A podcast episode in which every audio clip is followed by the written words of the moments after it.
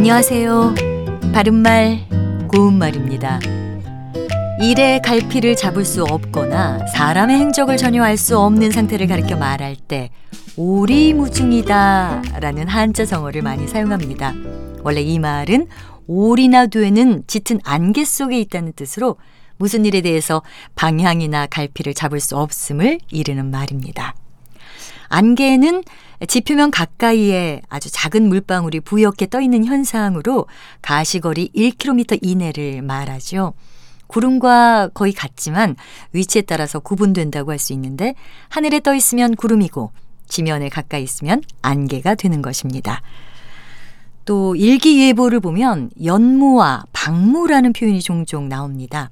연무는 연기 또는 그름을 뜻하는 한자 연자와 안개 무자로 이루어진 말입니다.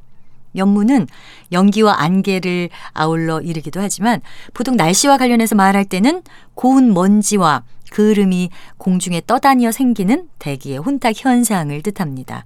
주로 공장에서 배출된 매연과 자동차 배기가스에 의해서 일어나는 것이죠. 그리고 박무는 얇을 박자에 안개 무자가 합해진 말로 얇은 안개를 뜻하고요. 수증기가 대기 중에서 응결돼서 나타나는 현상을 말합니다. 무엇보다 안개가 많이 끼는 날에는 시야 확보가 어렵지요. 자동차를 운전할 때 더 주의가 필요하겠습니다. 바른말 고운말 아나운서 변희영이었습니다.